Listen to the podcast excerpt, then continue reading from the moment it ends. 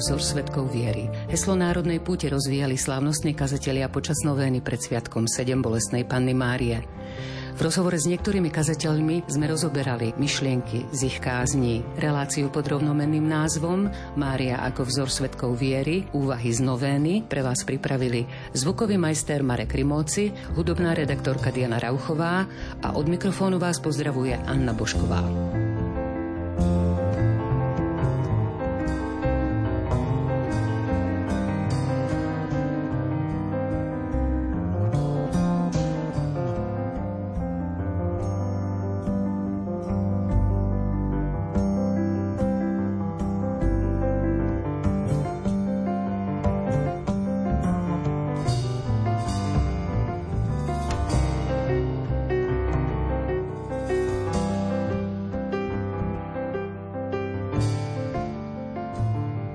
Celopálnou žertvou prinášať svoj život ako nekrvavý dar.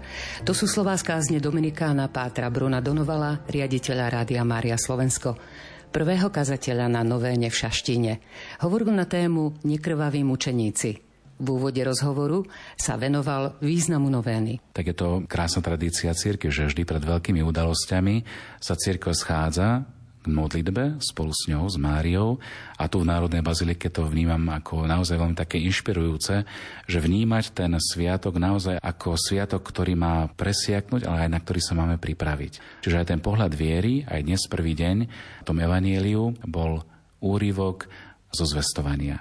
Čiže tam, kde to všetko začalo, to, čo si pripomíname aj pri modlitbe posvetného ruženca alebo pri modlitbe Aniel pána, kedy sa slovo stalo telom a prebývalo medzi nami. A Mária ako tá, ktorej sa to bytosne dotýkalo, tiež tomu všetkému nerozumela. Ale skrze dar viery, ktorý jej Boh dal a ktorý ona rozvíjala aj s prítomnosťou Ducha Svetého, je nám inšpirujúca. Čiže aj keď zoberieme ten rúženec do rúk, tak môžeme vnímať toto tajomstvo, ktoré presakuje všetky tajomstva Krista a života Márie. Že to, čo tam začalo v tom Nazarete, pri tom vtelení, kedy Duch Svety na ňu zostúpil a utkal v nej to väčšie slovo, ktoré Otec zosiela skrze Ducha Svetého, tak aj v nás sa má stávať telom. Čiže aj to slovo, ktoré počúvame, nad ktorým rozímame, ktoré kontemplujeme, tak sa má stať telom v našom živote, v našom zmýšľaní, lebo častokrát aj my sa necháme zahltiť všetkým možným a ako keby necháme prehlušiť ten Boží hlas, tú radosnú zvesto Evangelium, to, čo nám Ježiš komunikuje a čo nám Mária aj sprítomňuje svojim svedectvom viery. Nekrvavé svedectvo viery alebo nekrvaví mučeníci sú práve tí, ktorí sa snažia svojim životom podľa Kristovho Evanielia, podľa svojich krstných záväzkov, ktoré vlastne každý človek robí, či už v zastúpení krstných rodičov, alebo potom neskôr, keď je krstený, tak toto je svedectvo viery, kde sa máme pripodobniť ku Kristovi. A to pripodobnenie môže mať aj formu určitej martírie, ktorá nemusí končiť krvavou záverečnou scénou, ale môže byť krásnym svedectvom toho, ako žijú úpenlivo, a naozaj veľmi verne, až takým heroickým spôsobom svoje krstné zasvetenie. Čiže v tomto je nekrvavé mučeníctvo symbolom, ale zároveň aj veľmi inšpirujúcim vzorom akým spôsobom doplňa to Kristovo utrpenie. Aj tieto slova ste vyslovili vo vašej kázni. Nekrvavé mučenictvo prináša svetu signál, že patríme Ježišovi. Má prinášať svetlo do temnoty. Prinášať svetlo je krásny symbol, ktorý už v spomenutej krstnej liturgii máme, kedy kňaz odozdáva zažatú štafetu viery krstným rodičom alebo rodičom a hovorí príjmite svetlo Kristovo. Čiže stante sa aj vy sami nositeľmi tej radosnej vesti Kristovho Evanília a prinášate svetlo tam, kde je temnota. Prinášate pokoj tam, kde je nepokoj. Prinášajte nádej, odpustenie, milosrdenstvo. Čiže to, čo charakterizovalo Ježišových priateľov, Ježišových učeníkov a v prenesenom slova význame, vlastne všetci ideme v tej kontinuite odozdávanej viery, či už cez našich najbližších rodičov, starých rodičov, možno cez rodinu ako takú, ale aj cez spoločenstvo cirkvi. Preto aj ten krásny vzor Márie Ježišovej, ale aj našej matky, ako matky cirkvi, ako predobrazu, ako ikonu, ktorú vnímame ako obraz, ktorý nás pozýva do vzťahu, ale zároveň aj ukazuje tie kontúry Božej blízkosti, ktorá stvarňovala aj život Márie a mnohých svetých. A môžeme ju vnímať aj ako nekrvavú mučeničku? Určite áno. To, že to ustála pod krížom, je jej forma môžeme povedať, mučeníctva, svedectva, heroickej viery, že napriek takému ľudskému sklamaniu vidí a dôveruje Bohu, že to, čo robí, to, čo koná, aj to, keď ju vnímame ako pietu, a tu aj v Národnej bazilike v Šaštine to máme tak veľmi hlboko zakorenený ten pohľad dôvery Ježišovej matky Márie, ktorá drží vo svojom náručí mŕtve telo svojho milovaného syna. Čiže vnímame Ježišovu matku nielen ako Madonu, ako tá, ktorá drží dieťa Ježiša, ale vnímame ju aj ako tú, ktorá je zrelá vo viere. A tým môžeme povedať, že doplňa ten obraz krásny, ktorý symbolizuje aj ako pieta, tá, ktorá stojí verne pod krížom. A práve tá jej vernosť, alebo taká tá jej schopnosť nasledovať Ježiša, svojho syna, až pod kríž, ba čo viac ustáť to tam, a potom s vierou očakávať týchto 9 dní ako príprava na slávnosť Pany Márie Sedembolesnej, patronky Slovenska, nás učí tomuto pohľadu dôvery. Pohľadu, ktorý je kde si na začiatku a to je práve to spoločenstvo cirkvi, kde sú učeníci vedno zhromaždení spolu s Ježišovou matkou. Pre mňa osobne úcta k Sene Bolesnej Pany Márie je vyjadrením práve tejto vernosti. Častokrát si ju pripomínam aj pri modlitbe Sedem bolestného ruženca. Táto modlitba ide krásne v kontinuite práve tej dejnej tradície, ale zároveň aj kontinuity svedectva viery tejto ženy, učeníčky, matky, ktorú zývame ako kráľovnú a patronku. Čiže vnímať jej postoj viery môže byť inšpirujúcim rozmerom alebo pozvaním aj pre nás, ľudí, ktorí možno nevnímame tú panu Máriu až tak príliš ľudsky, ale skoro vnímame len na tom piedestáli. Ale Mária práve v tom, ako dokázala sa konfrontovať aj s ťažkosťami života, a ako to ustála, ako bola verná, tak v tomto je nám naozaj veľmi inšpirujúcim príkladom.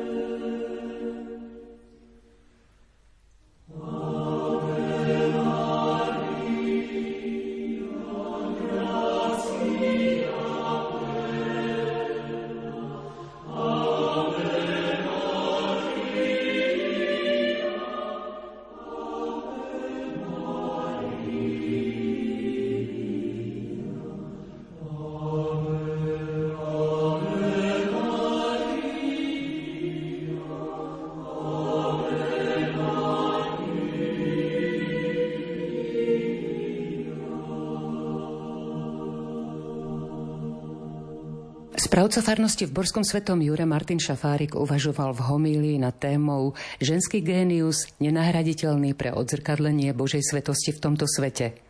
Alebo pravdu príjmeme, alebo pred ňou začneme utekať ako Pilát. Veľmi ma zaujalo, ako ste hovorili o infiltrovaní polopravdy a klamstiev v našom živote, o tom, ako máme strach žiť pravdu. Mlčíme a diabol nám vyhadzuje na oči naše hriechy. Tak to vnímam nie len ako spovedník, nie len ako kňaz, ale aj ako jednoduché Božie dieťa, pretože sám s tým bojujem, že vo svojom vnútri, vo svojom svedomí túžim povedať častokrát viac, ako nie, že som schopný, bo Pán Boh mi dal tie schopnosti, ale častokrát ako som ochotný a tá neochota, keď som na tým meditoval, tak práve vychádza z toho strachu, pretože každým zjavením pravdy, samozrejme, ktoré musí byť vždy komunikované v láske a správnym spôsobom, čo je v dnešnom agresívnom svete veľmi ťažké odhadnúť tú správnu mieru. Je to veľmi potrebné a zároveň je to možné jedine jedine v spolupráci s Božou milosťou, pretože človek je tak preniknutý svojou úbohosťou alebo na druhej strane svojou pýchou pozemskou, že nedokáže dať priestor práve tej Božej čistej pravde. Preto som aj tento rozmer chcel tak zavesiť práve na tú tému, ktorú som dostal, pretože Mária vo svojom živote úplne vytlačila zo svojho srdca strach. Ona sa nebala. Napriek tomu, že bola plná milosti. A dokonca si dovolím povedať, že práve preto, že sa nebála, bola plná milosti, pretože nasledovala svojho syna tak ako niekto. A Ježiš Kristus si svoje srdce nechal prepichnúť z lásky k nám, aby nás zachránil. Ak toto nepochopíme, že tá pravda, ktorú nám zanechal Ježiš Kristus v štyroch evaneliách tečie cez prepichnuté Kristovo srdce, nikdy nepochopíme pravdu ako takú a nikdy nebudeme dostatočnými ohlasovateľmi a sprostredkovateľmi tejto pravdy pre svet. Poďme teda do praktického života každého z nás. Zasiahla ma veta, ktorú ste povedali, aby sme sa nestratili v globalizme, ale žili výlučne evanelium. Dnes sa ako si všetko zovšeobecňuje a sme vyzývaní k tomu, aby sme všetko tolerovali, aby sme všetko príjmali a keď to nerobíme, tak sme netolerantní, sme stredovekí, sme archaickí, nie sme in, nie sme na tepe udalosti a tak ďalej. Sú tam rôzne, až potom to ide samozrejme do všelijakých nadávok. Nesmieme, my kresťania nesmieme príjmať všetko, o tom vôbec nie je láska, ako sa nás snažia presvedčiť práve tieto liberálne vplyvy a prúdy. Láska nie je o tom, že príjmeme všetko na rovnakej úrovni. My máme prijať každého hriešnika, ale nesmieme ho prijať s hriechom v zmysle, že nesmieme mu ten hriech stolerovať v duchu nejakej pseudolásky, lebo to je pseudoláska. Láska, skutočná láska je len láska Ježiša Krista, ktorú môžeme odrážať, ktorú môžeme prinášať, ktorú môžeme ako potrubie nejakým spôsobom pojať, ale Ježišova láska absolútne jasne sekala všetko zlo, pretože pán Ježiš spravil zázrak, uzdravil, ale vždy povedal, choď, ale viac nehreš. Mohli by ste premeniť tieto slova na nejakom príklade v dnešnej dobe? Viete, napríklad to manželstvo a predmanželský spôsob života, že dnes, priznám sa, že ja už vlastne ani nepoznám snúbenecký pár, ktorý naozaj úprimne a systematicky a jasne v stanovených podmienkách napríklad tej realizácie toho vzťahu sa snaží žiť čistotu pred manželsku. Dokonca keď to poviem ako kňaz, tak sa tam na mňa osmieva, že pán Farar, vy taký mladý, ktorý pôsobíte tak moderne, že to nemyslíte vážne. To znamená, že už sme tak ďaleko, že vlastne už to znieje smiešne, táto výzva, táto požiadavka. A skúsenosť ukazuje, že naozaj to ignorovanie toho Božieho rozmeru vo všetkých veciach vždy človeka dobehne. Vždy. Môže sa niekedy zdať, že práve to zachovanie Božej vôle niekedy sa nevypláca, ale to je len zdanlivý dojem, pretože ani jedna modlitba neexistuje, ktorá by bola nevypočutá, vychádzala z úprimného srdca, ani jedna prozba, ktorá by bola Bohom odmietnutá, ani jedno klopanie, ktoré by bolo zignorované. To znamená, že ak napríklad tú spomenutú predmanželskú čistotu, títo dvaja mladí, ktorí sú rozhodnutí uzavrieť sviatostné manželstvo a žiť spolu v dobrom aj zlom šťastie a nešťastí celý život – ja som presvedčený o tom, že Boh, aj keď niekedy veľmi klukatým spôsobom, ale toto odhodlanie, túto vernosť tisícnásobne odmení, pretože Boh je neuveriteľne štedrý. Vlastne je to najštedrejšia bytosť, ktorú si vôbec môžeme predstaviť. A takže k tomuto by som veľmi chcel pozbudiť všetkých poslucháčov, že nech si uvedomia, že tá Božia odmena prichádza buď úplne inak, ako ju čakáme, alebo oveľa neskôr, kedy ju čakáme, alebo možno až tam, vo väčšnosti. A s týmto treba rátať, na toto sa treba pripraviť a v tomto duchu treba aj konať.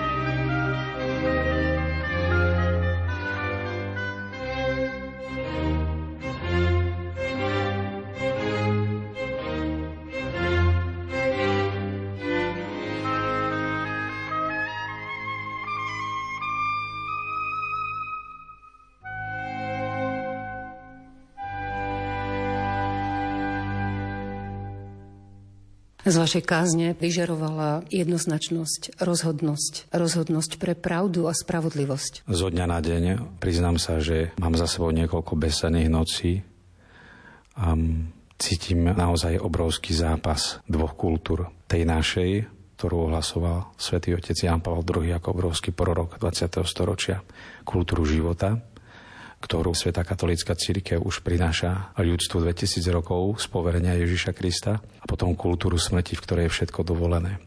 Pre dnešného človeka je tá kultúra smrti oveľa vzrušujúcejšia, pretože do nej sa zmestí úplne všetko. Ale keďže kultúrou smrti vždy sa končí tragicky. Pretože nenadarmo sa hovorí, že s jedlom rastie chuť a človek pridáva v každej sfére, pokiaľ nie je hatený práve tou prítomnosťou Božích príkazov, ktoré nám prikazujú a zakazujú preto, lebo Boh vie prečo. Boh nás tým chráni. A ako náhle človek Boha zosadí zo svojho života, tak začne si zákony vytvárať sám alebo ich príjme cez túto novú anarchiu, ktorá sa v tom liberálnom svete tlačí a presadzuje. Ja neustále opakujem aj svojim veriacim, vždy to končí smutne a tragicky. Je to na chvíľočku príjemné, ako to pomyselné jablko, ale vždy to končí tragicky, pretože sú to dôkazom celé dejiny ľudstva každej kultúre, v každom národe, v ktorých človek alebo spoločnosť osadila Boha zo svojho stredu, každá skončila veľmi smutne a tragicky. Keďže je dnes 8. september, priniesli ste pane Márii darček? My nemôžeme pane Márii dať nič v podstate, lebo ona má všetko. Má svojho syna, má absolútnu pláženosť v zmysle, ktorú jej jedinečným spôsobom vymedzil Boh, tým, že od počatia bola uchránená od aj dedičného riechu a jeho následkov tak on má mať najplnším spôsobom aj v nebeskej sláve prítomnosť Boha v srdci. Ale napriek tomu celé písmo nás vedie k tomu, že my máme tú obrovskú možnosť darovať Bohu alebo cez Máriu Bohu, alebo Mária si než nenecháva pre seba všetko, dozdáva Kristovi, seba samých. A na to máme príležitosť každý deň od rána do večera ako to hovorí Sveta Terezia z Lizy, aj v tých najmenších maličkostiach dokážeme si získavať tú Božiu priazeň práve tou obetavosťou. A toto je presne to, čo svetý robí svetými, že, že oni žili práve tú Božiu prítomnosť v tých každodennostiach. Nemusia to byť vždy len veľké heroické, mučenické závery a skutky, ale v tých každodennostiach zostať verným. A už len poslednú myšlienku poviem, že áno, moja reč, moje príhovory sa radikalizujú práve preto, že už nemáme čas ak zmeškáme tento, doslova by som povedal, že raketovo idúci rýchlik, rýchlik, ktorý ide preto rýchlo, že je hnaný práve týmito novými ideológiami a nestihneme nasadnúť práve na tú pravdu Božieho Evangelia, tak obávam sa, že už to bude nezvratné minimálne na nejakú veľmi dlhú epochu. Pretože ak nová generácia bude poznačená tým, čo sa chystá a bude týmito novými ideológiami od malička masírovaná, potom to naozaj si neviem predstaviť, že kto to zvráti a zda, a zda naozaj ten pomyselný biblický plug anielov.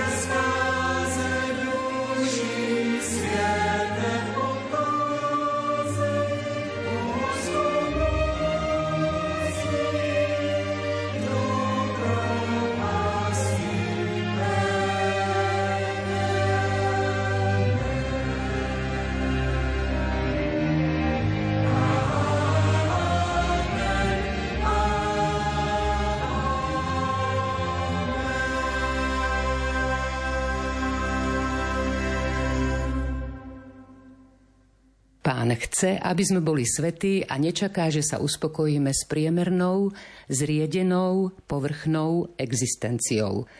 Myšlienku pápeža Františka z apoštolskej exhortácie Gaudete et exultate, radujte sa a jasajte o povolaní k svetosti v súčasnom svete, rozoberal i duchovný otec v skalke nad Váhom Anton Součiansky. Venoval sa aj súčasným problémom spoločnosti. Otec Anton, vašou témou počas novény bola téma milosrdenstvo pulzujúce srdce Evanielia. Čo je jej podstatou? Podstatou je pre mňa tu v Národnej bazilike poštolát pontifika Diana Pavla II, pretože on pre mňa je pápež milosrdenstva. On nám to sprostredkoval, on nás to učil, on nás pozýval do tejto školy. Preto aj keď Páter Ondrej ma pozval, tak prvé, čo som urobil, tak som si pozrel znovu príhovory svätého otca Jana Pavla II, všetkých, ktoré mal na Slovensku, hlavne 1995 a, a hlavne tu v Šaštine. Áno, veľmi často ste citovali vo vašej homílii práve svätého Jana Pavla II. Tiež ste citovali aj pápeža Františka z jeho návštevy, ktorú sme mali možnosť zažiť. Jedným z jeho citátov je, že Panna Mária je matkou, ktorá nám dáva Ježiša. Pocit porazenosti, na ktorý upozorňoval práve pápež František. Pre mňa bola taká krásna skutočnosť, ktorej dodnes žijem z tej návštevy, keď práve na stretnutí zástupcov všetkých vrstiev spoločnosti od ústavných predstaviteľov až po zástupcov jednotlivých náboženských spoločností a církví, kde nás pozval, aby vízia obnovy a budovania Slovenska bola postavená na blahoslavenstvách. V záhrade prezidentského paláca pápež František hovorí nám všetkým na Slovensku. Vaša ústava spomína túžbu budovať krajinu na dedictve svetých Cyrila Metoda, patronov Európy. Oni bez nútenia a nátlaku zúrodnili evanílium kultúru, čím podnietili blahodárne procesy. Toto je cesta, ktorú ukázali svetí, cesta blahoslavenstiev. Odtiaľ z blahoslavenstiev pramení kresťanská vízia spoločnosti. A na to som chcel dnes upozorniť, pretože buď Slovensko bude verné blahoslavenstvám, tak ako to opakované papež František hovorí, buď církev bude žiť blahoslavenstvo, alebo nebude. To je z jeho apoštolskej exhortácie Evangelium Gaudium o radosti z Evanielia. Tam v 85. bode píše, Nebudeme schopní ani príjmať, ani dávať milosrdenstvo, ak budeme podliehať jednému z najväčších pokúšení potláčajúcich zápal a odvahu, teda pocitu porazenosti, ktorý z nás robí nespokojných, skleslých pesimistov zo zamračeného tvárou. Nik nemôže vyraziť do boja, ak už vopred neverí vo víťazstvo. Kto začína bez dôvery, ten už dopredu prehral polovicu bitky a navyše zakopáva svoje talenty. Spomínali ste vo vašej kázni aj myšlienky o rodovej rovnosti. Ja som hovoril o tom a citoval som znovu tie krásne myšlienky pápeža Františka teraz, keď sa vracal zo svojej misijnej cesty v Mongolsku, kde povedal veľmi jasne. Keď sa kultúra destiluje, mení sa na ideológiu. A je to jed. Kultúra sa používa, ale je vydestilovaná na ideológiu. Ideológia nie je schopná vtelenia. Je to idea. Keď však ideológia berie na sile a stane sa politikou, zvyčajne sa stáva diktatúrou. Stáva sa neschopnou viesť dialog. To vidíme aj v týchto dňoch a aj na programe pokrokárskej extrémnej lavice. Papež František to neustále opakuje. To nepovedá raz, ani dva razy, ani desať razy. Je to v jeho dôležitých dokumentoch, v jeho dôležitých príhovoroch opakovane hovorí, že v prípade tzv. rodovej rovnosti, tzv., pretože je to ideológia, ktoré chcú dať miesto v spoločnosti, tak ako ich predchodcovia v krajnej lavici chceli dať miesto v spoločnosti marxisticko-leninskej ideológii ale je to bez rozumu, je to bez vedy, bez akéhokoľvek seriózneho základu. Je to len ideológia, preto ja vždy používam a budem používať tzv. rodová rovnosť, pretože toto v slovenskej spoločnosti nemá čo hľadať, pretože je to nebezpečná ideológia, ktorá prináša ideologickú kolonizáciu a to nás upozorňuje pápež František. Samozrejmým dôsledkom zavádzania nových pojmov, ktoré metú spoločnosť, ktoré do spoločnosti nášajú slovník, ktorý obracia na ruby A to je vždy cesta akejkoľvek ideológie, akejkoľvek novej totality, že začne nazývať veci iným spôsobom. Vidíme to na Slovensku. Slovenčina jasne pozná v sociobiologickej oblasti pojem pohlavie. A to mužské a ženské. Preto treba hovoriť o rovnosti, podľa mňa, a rovnocennosti pohlavy.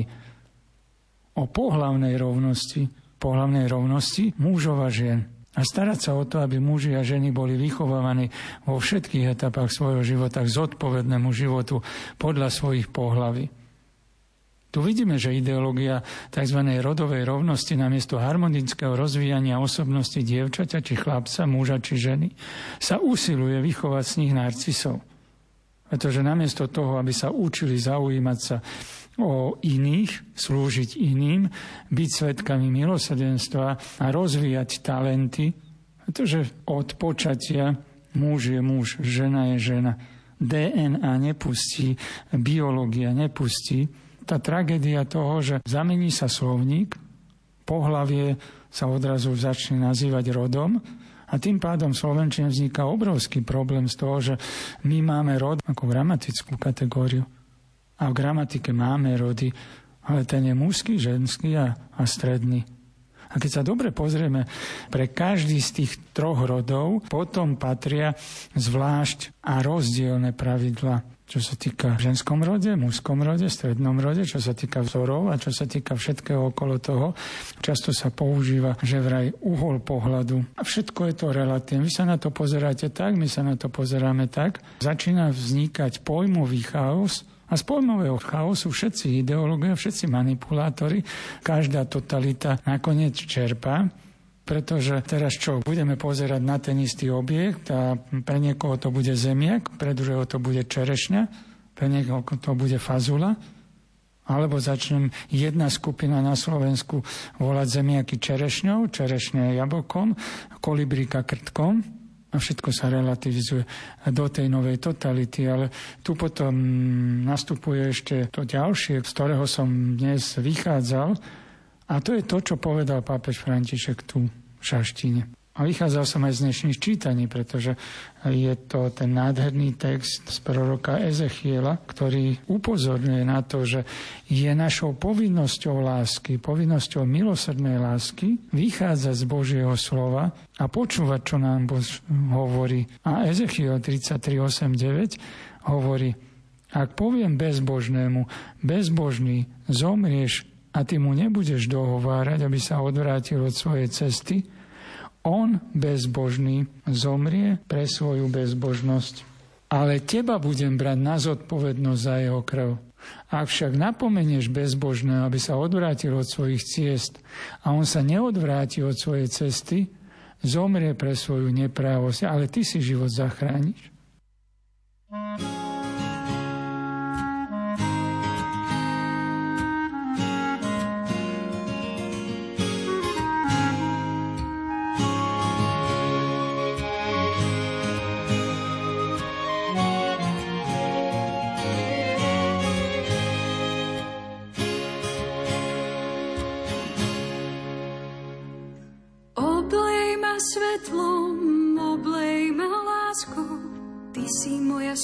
Spása, nemusím sa báť. Oblej ma svetlom,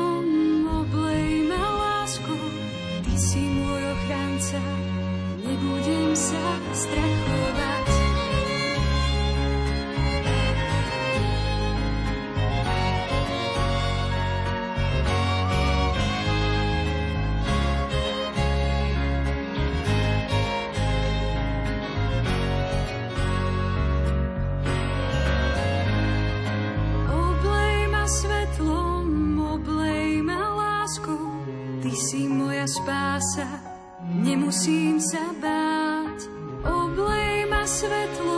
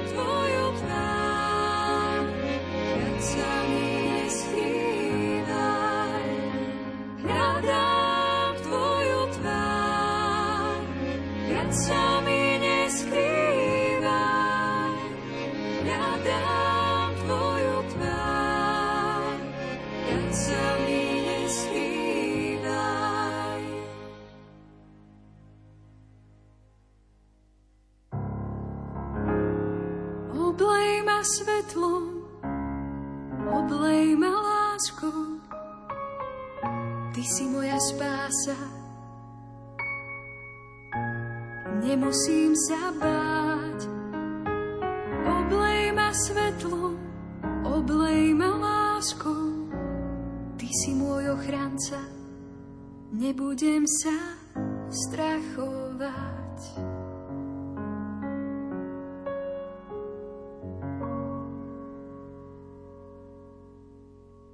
Na Radiu Lumen počúvate úvahy z novény pred sviatkom sedem bolestnej Panny Márie. Duchovný otec v skalke nad Váhom Anton Součiansky. A jeden zo skutkov duchovného milosrdenstva je napomínať hriešnikov. Upozorniť ich, že idú zlou cestou, že idú cestou seba poškodzovania, sebeubližovania, a nás k tomu, aby sme hovorili, že pravda, aj biologická pravda o mužovi a o žene je takáto. Pokiaľ niekto bude zavádzať, manipulovať tých mladých v tom čase, keď sú takí manipulovateľní s tým, že si to, čo sa cítiš, a nie si tým, čo si, tak tým pádom dostávame celý ten chaos, ktorý potom ale spôsobuje, že niekto nebude vedieť, kto je. A ako náhle sa niekomu podarí dostať niekoho do stavu, že nevie, kto je a stále bude len hútať nad tým, že kto je, namiesto toho, aby rozvíjal svoje schopnosti ako muž, ako žena, ako dievča, ako chlapec, potom v tom všetkom sa dostávame do novej etapy, novej totality. Ale to, čo vidíme v súvislosti aj s tým, čo u nás povedal svätý Ján Pavol II, zdôrazňoval počas svojej návštevy tú krásnu skutočnosť, pozerajúca v tom 95., že vznikla nová Slovenská republika s novou ústavou, kde sa vychádza z kresťanských hodnôt a my dnes, a to sa pýtam takú otázku, že jak je možné, práve z toho pohľadu milosrdenstva a nejakej stability, pretože ideológia vždy stavia na nestabilite a neistote. Kladiem si otázku. Začali sme tento mesiac dňom ústavy. A ideme sláviť Národný sviatok 7 bolestné. A sme svedkami toho, že sú tu nejaké politické subjekty, ktorí vo svojom volebnom programe už majú body, ktoré sú priamo v rozpore a priamo proti zneniu Ústavy Slovenskej republiky. Ja sa pýtam, ako je to možné, kde sú tí strážcovia ústavy a ústavnosti, pretože historicky sme to tu už čosi mali. Presne v tom podľa tohto vzorca. Tak ako nám dnešné čítania hovoria, ak vidím, že môj brat sa míli, ide svojou cestou, ak môj brat alebo sestra ide spadnúť do priepasti a ide do tej priepasti strhnúť ostatných, tak musím povedať, to nie. Tá cesta nie je cesta, tá cesta je cesta do záhuby, tá cesta nie je cesta milosrdenstva, ale tá cesta je úplné prevratenie najzákladnejších hodnot, a na ktorých sme tu budovali, budovali túto spoločnosť po stáročia. sa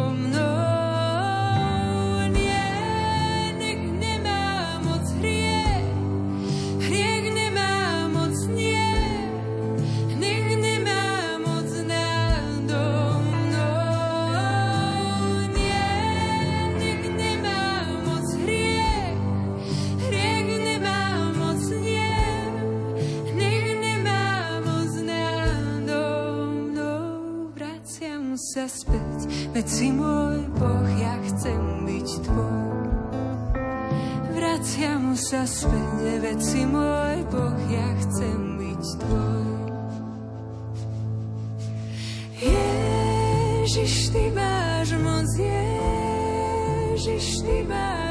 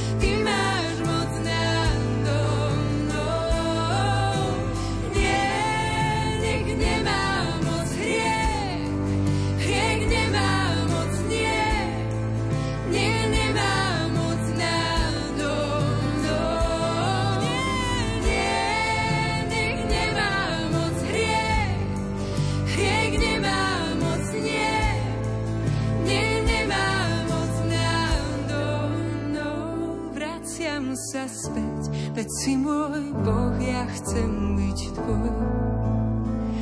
Vraciam sa späť, veď si môj Boh, ja chcem byť tvoj. Panna Mária plne prijala Božiu vôľu. Svojím životom nás učí, ako sa stať svetými. Nebojme sa svetosti. To bola téma kázne ďalšieho skazateľov na Novéne v Šaštíne, premonštráta Pátra metoda Jána Lajčáka, správcu farnosti a pútinského chrámu v Kštinách, nedaleko Brna. Páter metod, rada by som sa vás pýtala práve na to, ako môžeme byť svetí a že cieľom života je, aby sme sa snažili o svetosť a priam ma to zaskočilo, aby sme boli normálni. Tuto vetu som použil zámerne, pretože svetosť predpokladá normálnosť. Byť normálny to je niečo, čo dnes možno v tomto svete tak nejak začína chýbať. Mne sa páčila veta, ktorú pápež František používal v jednej zo svojich prác, kedy hovorí o tom, aký svetec by mal byť, alebo akých svetcov potrebujeme. On to síce začína tým, že nepotrebujeme len svetcov v klerike a v závojoch, ale potrebujeme aj normálnych, tých, ktorí žijú nešpeciálny život, ale ten obyčajný, teda normálny. Tí, ktorí chodia do kina, tí, ktorí, nechcem robiť reklamu, ale budem citovať, pijú Coca-Colu a jedia popcorn alebo niečo iné, ktorí doslova sú tí teniskoví. Je teda normálni ľudia. A myslím, že toto je dôležité si aj dnes uvedomiť. Potrebujeme normálnych ľudí, z ktorých budú normálni svety. Pretože v tomto svete je už, ako ste pokračovali ďalej, veľa vecí, ktoré sú nenormálne a považujú sa za normálne. Je to tak, je to tak určite. Mnoho ľudí zažíva akoby nový normál, alebo snažia sa o nový normál. Ale my sa vždy musíme vrátiť k tomu základu. Musíme sa vrátiť k evanieliu, k tomu, čo je Božie. Toto by asi malo byť tým normálom, z toho, z čoho sa vychádza a toto sa aplikuje. Ešte ma zaujala práve charakteristika, ako ste hovorili, Panna Mária má rôzne invokácie z litány, Panna Mária kráľovná, patronka Slovenska a tak ďalej, ale už menej sa venuje pozornosť, že Panna Mária prežívala podobné situácie ako my. Bola normálna žena. Toto je potreba si uvedomiť. V tých normálnych ľudských situáciách mala svoje radosti, aj starosti, bolesti. A povedzme si úprimne, ale toto je normálnosť života. Keď človek vynechá bolesti, tak je nejaký snílek. Keď človek je len stále smutným a bolestným, tak je to zase niečo, prepačte, že to tak poviem, ale až psychického. Ale ten normálny život, to je žiť v radosti a príjmať a spracovávať i odovzdávať Bohu tie bolesti. A práve to ste spomenuli v závere svojej homilie, že zabudli sme si pokľaknúť, zabudli sme sa modliť a zabudli sme kráčať s krížom. Určite toto je cesta. Kríž je skutočne znakom spásy. Stále sme takto spievali ako deti. Stále sme sa učili milovať kríž. Tak aj toto prajem poslucháčom Rádia Lumen, aby ochotne prijali Kristov kríž, s ním kráčali a raz za toto nesenie kríža, aby boli odmenení. Ešte posledná otázočka. Aké sú vaše dojmy zo Šaštína, z tejto novény? Je potreba sa aj na to slávenie pripraviť. Mnohí aj v tom živote na veci sa nepripravujeme. Už len berieme slavnosť ako niečo hotové a pritom, kto sa dobre pripraví, tak to dokáže aj prežiť. A tak toto vítam, že aj táto novéna, tak ako aj Trnavská novéna existuje a je hodne navštevovaná. Ľudia sa môžu duchovne pripraviť, načerpať. Aj toto sú dôležité veci načerpať počas tých dní, osláviť to. To nie je len jeden deň. Ak chceme z toho žiť nejaký čas, tak je potreba, aby aj tá príprava tomu zodpovedala.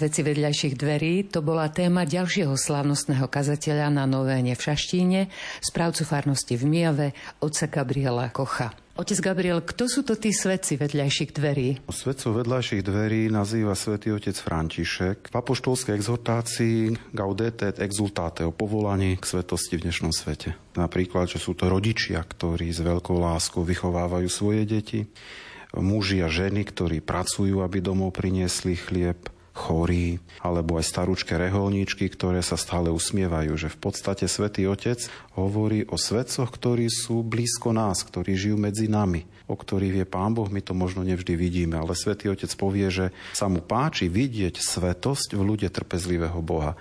Mňa osobne, keď som prvýkrát čítal túto exhortáciu, toto úplne nadchlo. Poviem, pretože tiež mám svoju kňazskú skúsenosť, že vidím túto svetosť, vnímam ju v pastorácii s ľuďmi, s ktorými sa stretávam, opakovane viackrát naozaj môžem povedať, že som bol presvedčený o tejto svetosti Božieho ľudu. Prečo sa to volá svetosť vedľajších dverí? Myslím si, že sa jedná o svetosť, ktorá je v susedstve, ktorá je nedaleko. Že netreba tú svetosť vidieť naozaj len v tých nejakých mimoriadných výnimočných situáciách, okolnostiach, nie ďaleko od nás, v ďalekých krajinách, ako keby sme povedali, že u nás sa to stať nemôže práve naopak že to je tak blízko, že to môže byť naozaj že vedľa. Veľmi ma oslovil záver vašej homilie a to, ako ste panu Máriu spomínali ako príklad. Spomenul som ju ako rúžu tajomnú, róza mystika, mystická rúža je to jeden z titulov, ktorý pane Márii tradične dávame. A skutočne môžeme povedať, že ten titul, že ona je tajomná rúža alebo mystická rúža nás vedie aj kráse, vznešenosti. Niekedy som aj v kázni spomínal, že v dejinách sa stretávame s vôňou rúží pri, neviem, telách svetých, ako vôňa svetosti. Niektorí by povedali vôňa Pany Márie, teda ľudia, ktorí sú naozaj jej zasvetení, nedávajú sa ňou viesť, takže vyjadril som svoje presvedčenie, že ona je takou Božou záhradníčkou alebo pestovateľkou Božích rúží, to znamená svetosti nás, svetosti v Božom ľude. Preto je mi blízka aj táto podoba Pany Márie, tajomnej rúže, mystickej rúže. Priznám sa, že mám doma aj sošku. Čo hovoríte na to, že sa táto novena pred Sviatkom 7 bolestnej koná? Je to už po tretí rok? Veľmi dobre a som rád. Čo sa týka Šaštína, je to nejako poviem, že duchovne môj domov a prístav, takže ja som z toho len rád. Je Trnavská novena a zdá sa, že aj novena pred Sviatkom 7 bolestnej bude mať svoju tradíciu. Pevne v to dúfam. Keď bol rok 2014, rok 7 bolestnej Pany Márie, priznám sa, že vtedy som sa aj osobne modlil Mal som taký úmysel za oživenie pútnických tradícií, za naplnenie pútnických ciest, za oživenie takého duchovného života tu v Bazilike, v Šaštíne, u sedem bolestnej Pany Márie. Takže ja sa z toho teším. Keby ste mali vycharakterizovať svetosť, ktorú ste zažili vo vlastnej rodine, dokonca by sa dalo povedať, ako ste hovorili príbeh o vašej starenke. No ja keby som naozaj povedal, že svetosť, tak aj pri úvahách, ktoré som mal pre touto kázňou, mi sa vynárali pred očami konkrétne osoby, tváre. Niektoré, o ktorých som čítal, alebo teda som spoznal z literatúry, ale aj konkrétne z mojej pastorácie. Môžem povedať pani Helenka Pílová, jednoduchá žena, dotknutá celoživotne schizofréniou, ale môžem povedať ako kňaz, ktorý som poznal, že tam som videl svetosť. Jednoducho, v rámci svojich možností to bola čistá svetá duša. Alebo aj som spomínal moju starú mamu, o ktorej si naozaj myslím, že bola to svetá žena, ktorá v mladosti vstúpila do marianskej kongregácie so sľubom vytrvať do manželstva v čistote. To aj zachovala preto. Na svadobnom obraze má na krku stúhu s marianskou medailou, že vlastne zachovala svoj sľub Pane Márii, ktorá vychovala štyri deti, skoro ovdovela, ale naozaj bola zbožná predovšetkým veľká socha Lurskej Pany Márie v izbe, kde na rukách vyselo veľa ružencov. No a v čase, keď už sa tak vo mne začalo prebúdzať aj to duchovno, aj záujem o Božie veci, začal som ministrovať, rodili sa prvé myšlienky, aj povolanie ku kňastvu, som sa pýtal aj na tie rúžence, lebo priznám sa, nevedel som sa ešte modliť rúženec. Starenka ten jeden ruženec vesila a naučila ma ho modliť sa. Skutočne pre mňa to bolo veľmi cenné, veľmi dôležité, že vlastne stará mama, starenka ma naučila modliť sa ruženec. A bolo to pre mňa tak vzácne, že keď ten rúženec už tak postupne vysluhoval a tie zrnká mi vypadávali z neho a musel som si zaobstarať nový, tak chcel som si zachovať takú trvalú pamiatku, že ten krížik som si z neho odopol a pripol na ďalší rúženec. Keď sa aj ten roztrhal, pripol som si ho na ďalší rúženec. No a napokon, čo môžem povedať, keď starenka zomierala v nemocnici, ja najbližšia rodina sme sa tam išli tak s ňou rozlúčiť, zaopatril som mu svetými sviatosťami, naozaj v takom aj pohnutí dojati, ako nedá sa vylúčiť tieto pocity a, a chvíľu, ale povedal som im aj tak do ucha, neviem, či ma vnímali, ale že Starenka ste zaopatrená, môžete v pokoji odísť. A my sme chytili za ruky a pochytali sme sa všetci a modlili sme sa korunku Božieho milosrdenstva. Sme cítili, ako v priebehu tej modlitby jednoducho odišli, že zomreli. My sme sa v pokoji domodlili, až potom sme zavolali sestričku, že pravdepodobne už opustili tento svet. Ale to presvedčenie napriek tej chvíli, lútosti, slzam, ale mal som vedomie, že jednoducho starenka boli sveta.